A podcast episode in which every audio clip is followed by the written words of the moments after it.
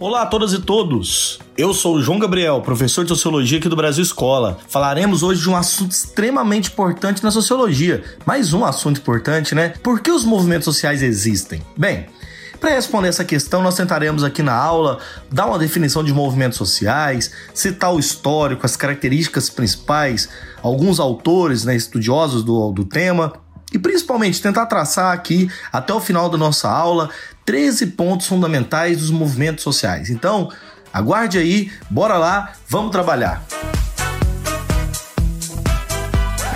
Bom, galera, primeira coisa importante. Para falarmos aqui por que os movimentos sociais existem, a resposta nossa poderia ser bastante simples, né? Porque existem demandas que a sociedade, por exemplo, tem e que precisam ser resolvidas. Vivemos uma sociedade, então, de um determinado uh, descompasso social, desigualdade, uma estrutura sempre que está em movimento. Mas para isso, por que que nós, então, acreditamos que os movimentos sociais são importantes? Antes de passar a fala aqui do filósofo e do educador brasileiro Paulo Freire sobre o tema dos movimentos sociais na história e principalmente do que ele falou sobre o Brasil, eu quero ressaltar que os movimentos sociais eles revelam sempre ações presentes nas sociedades democráticas e elas são expressão de a organização e luta de uma sociedade civil. É uma ação coletiva. Veremos muita importância de falar que os movimentos sociais, eles carregam, na verdade, todo um conjunto de elementos que deram as vitórias a todos aqueles direitos sociais que existem hoje. Nenhum direito social que você aí, está me ouvindo agora, tem, foi conquistado simplesmente e parado. Todos os movimentos sociais movimentaram, organizaram a sociedade, principalmente os grupos mais subalternos. Vamos lá? Em seu tempo histórico de marchas, de marcha, marcha dos que não têm escola, marcha dos reprovados, marcha dos, dos que querem amar e não podem, marcha, marcha dos que se recusam a uma obediência servil, marcha dos que se rebelam, marcha dos que querem ser e estão proibidos de ser. Eu acho que, que, afinal de contas, as marchas são, são andarilhagens históricas pelo mundo. Bom, nessa fala do Paulo Freire, como ficou bem claro aí, apesar de ser bastante criticado e ser um exímio de um, de um grande educador brasileiro, fica muito clara a importância dos movimentos sociais. Uma ação que ela é coletiva e que busca a afirmação de direitos e na resistência à exclusão social. Se estamos falando de sociedades excludentes, sociedades violentas, sociedades que são como são, é importante os movimentos sociais. Uma coisa importante é o seguinte: o campo dos movimentos sociais é um dos mais indefiníveis que existem. Acredito eu, João Gabriel, que os movimentos são difíceis de definir conceitualmente e há muitas abordagens que são difíceis de comparar. Os muitos autores, né, que tentam isolar alguns aspectos do coletivo, outros elementos diferentes, dificilmente pode te comparar certas definições. O que eu vou tentar aqui agora é dar uma definição mais ampla e possível que a professora Maria da Glória Gohn, uma professora especialista, né, no assunto, que no livro dela chamado Movimentos Sociais na Contemporaneidade trabalha. Assim ela diz, ó: os movimentos sociais são ações coletivas de caráter sociopolítico, construídas por atores sociais pertencentes a diferentes classes e camadas sociais.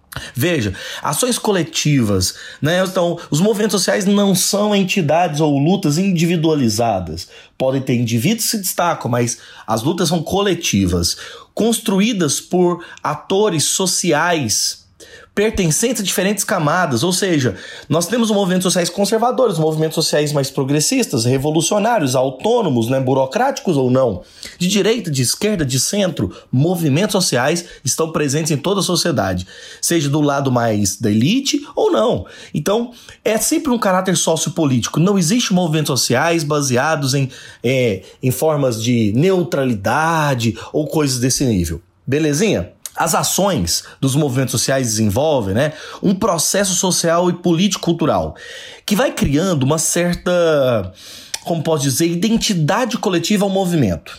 Ou seja, a partir de interesses em comum. Você vai criando um grupo que vai ter uma entidade em comum e isso vai gerando o que a gente chama, então, de processo de identidade coletiva de um determinado movimento. E essa identidade, ela decorre principalmente da força, né, da solidariedade que é constituída internamente.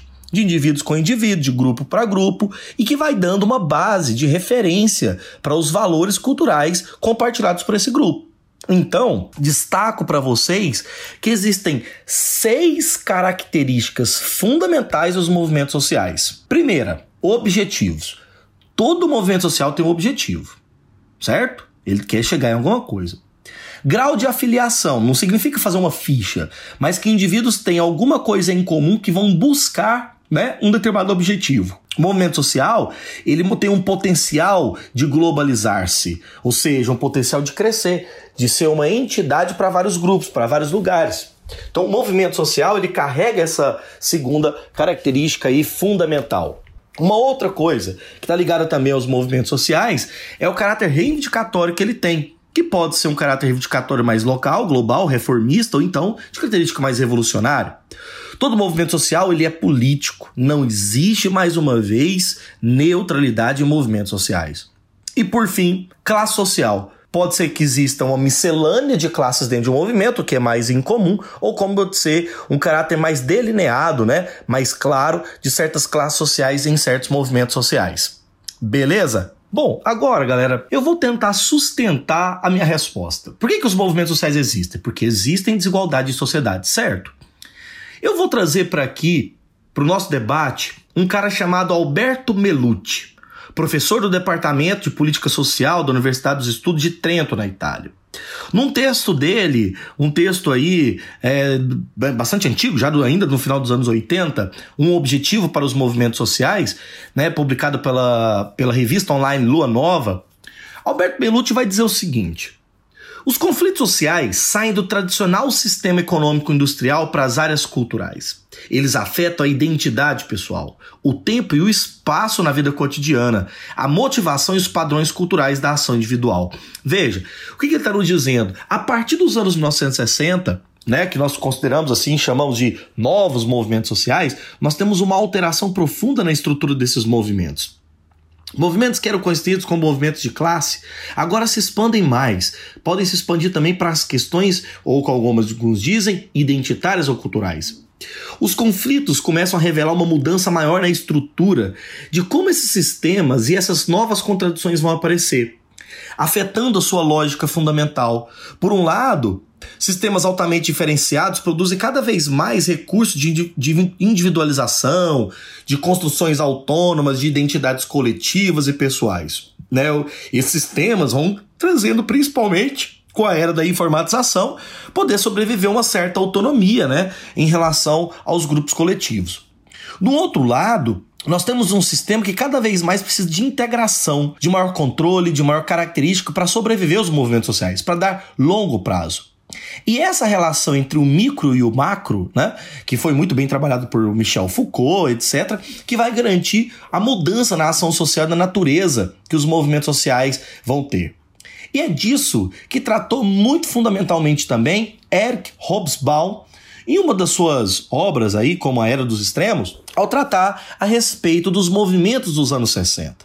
Para se ter uma noção, até os anos mil novecentos e cinquenta, o paradigma mais tradicional, né, que explicava os movimentos sociais enquanto teorias, era o paradigma do marxismo, muito fundamentado nas características de classe social, nas lutas mais econômicas, aquele clássico movimento operário do século dezenove. Agora, a partir dos anos cinquenta e sessenta, principalmente com a ascensão, né, da juventude pós-Segunda Guerra Mundial, nós temos um novo paradigma. Um paradigma que propõe mais ênfase na cultura, na ideologia, nas lutas sociais cotidianas, nos problemas de identidade, como negros, mulheres, é, minorias étnicas, enfim. Questões que mais vão vincular esse novo paradigma. E por que surgiu?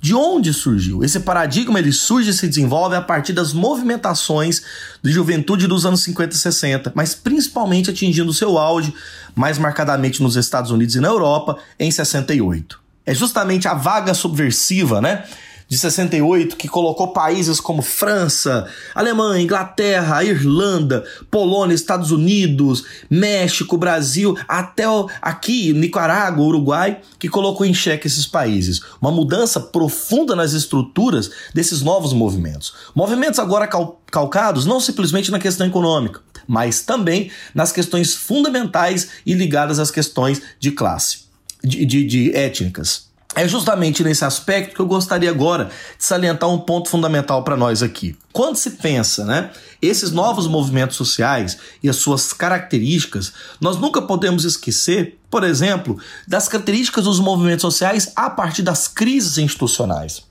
Você lembra aqui que no Brasil, aí, ultimamente, tem se criticado muito partido político? Na verdade, lembra? Nós não temos partido, nós somos... Então, pois é, essas críticas partidárias, tanto da extrema esquerda, dos anarquistas, dos autônomos, autonomistas, quanto da extrema direita mais reacionária, tem algo curioso. Existe, né, de um lado, uma crítica radical no sistema feito pelo movimento da esquerda radical, mas tanto também uma crítica à estrutura tradicional feita pela direita, claro, com intenções bastante diferentes. E é justamente nesse aspecto que fica uma questão bastante interessante. Você já notou que esses novos movimentos sociais garantem maior horizontalidade? Ou seja, não existem lideranças, etcétera.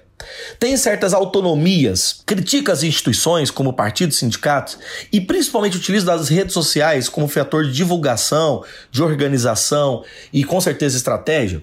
Então, nós estamos falando de novos movimentos sociais. Agora, o que eu vou pautar na nossa fala? Quero pegar aqui especificamente uma questão. Vocês já ouviram falar no livro A Identidade Cultural na Pós-Modernidade, de Stuart Hall? Pois bem, nesse livro dele, ele tratou de um certo trecho sobre o feminismo contemporâneo e principalmente na, é, na relação direta do chamado descentramento conceitual que existia antes. Ele questiona aquela distinção que existia, né, do público e do privado, onde o slogan do, do, do, do feminismo é, passa a ser agora um slogan mais especificista. específico, mas interseccionalizado. Falar-se da mulher, mas que mulher? Mulher negra ou mulher pobre? Mulher negra pobre? Mulher branca? Enfim, novos movimentos sociais que dão essas ditames e a necessidade da luta, né, por novas questões, por novas relações sociais.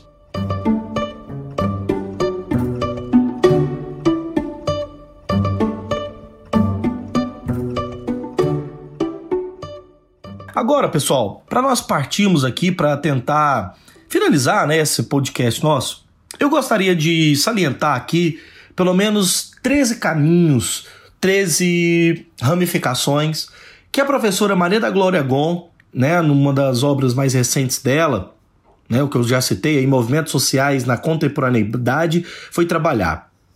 E ela, como uma exímia, é, eu diria, historiadora dos movimentos sociais, cientista social, etcétera, trabalhou o seguinte: como é que nós podemos pensar, a partir daqui do século vinte, vinte e um, né, vinte e um, aliás, esses movimentos sociais? Primeiro, movimentos sociais em torno da questão urbana, né, que inclui a luta pela inclusão social, pela habitabilidade na cidade, movimentos por moradia, né, movimentos de camadas médias, né, que buscam questão de segurança, é, de recuperação de estruturas ambientais. Segundo tipo de movimento, movimentos sociais muito comuns de organização, de, de participação de orçamento participativo, de conselhos de condição é, social local, ou seja, na gestão administrativa da cidade, movimentos sociais específicos. Movimentos em, ter, em questão da, da saúde, né, da defesa da saúde, nessa época de pandemia ainda mais, né, um, movimentos que estão lutando aí por esta condição. Movimentos sociais de área do direito, né, movimentos humanos, movimentos culturais, né, principalmente movimentos humanos, É, vinculado à situação dos presídios brasileiros, de presos políticos, a situação de guerra, etcétera. Podemos citar também movimentos é, sociais que têm mobilizações sindicais contra o desemprego, então movimento de classe. Movimentos de questões religiosas, principalmente no Brasil uma ala mais conservadora que se alia muito ao poder. Movimentos sem terra, que ainda é, né, sobre a questão agrária, uma questão extremamente importante. Movimentos contra as políticas neoliberais, que aí seriam movimentos contra as reformas estatais, etcétera. E principalmente, ainda em nono lugar, grandes fóruns de mobilização da sociedade civil contra a globalização, que são os movimentos anti-globalização. Movimentos contra a ALCA, né, contra o F M I, principalmente organizados em torno do Fórum Social Mundial, que ainda é um movimento que dá essa tônica. Em décimo lugar, os movimentos de cooperativas populares, principalmente ligado às populações de material reciclável, produção doméstica, enfim, né? Grupos ligados a, a organizações mais autogeridas. É, movimentos ambientais ligadas ao movimento nacional de atingido por barragens, no Brasil isso é muito forte também, é, e juntamente desse grupo movimentos ambientais de modo mais amplo, em décimo segundo lugar, e por último, movimentos também vinculados ao setor das comunicações. Então a gente tem aqui um conjunto enorme de novos movimentos sociais que pautam esta lógica. Para finalizar, os movimentos sociais são importantes, constituem uma necessidade em toda a sociedade desigual e são eles os responsáveis pela conquista dos nossos direitos. Direitos sociais foram conquistados historicamente com muita luta e, infelizmente, pessoas morreram para nos dar os direitos que gozamos atualmente. Então, galera, vamos dar crédito a quem nos ajudou aqui nesse podcast? Eu usei uma fala do filósofo Paulo Freire, né? Paulo Freire e os movimentos sociais. Utilizei aqui também um texto, um objetivo para os movimentos sociais, do Alberto Melucci, professor do Departamento de Política Social é, da Universidade dos Estudos de Trento. Beleza? Usei também o livro clássico A Identidade Cultural na Pós-Modernidade, de Stuart Hall, e também o texto da professora Maria da Glória Gohn, Movimentos Sociais na Contemporaneidade. Agradeço muito a sua presença aqui no Brasil Escola. Você é parte fundamental desse projeto nosso, justamente porque você nos ajuda a divulgar. Vai lá, compartilhe o Brasil Escola. Também vai no YouTube, nos acompanhe nas redes sociais, Facebook, Instagram e Twitter. Um grande abraço para você e até o nosso próximo podcast.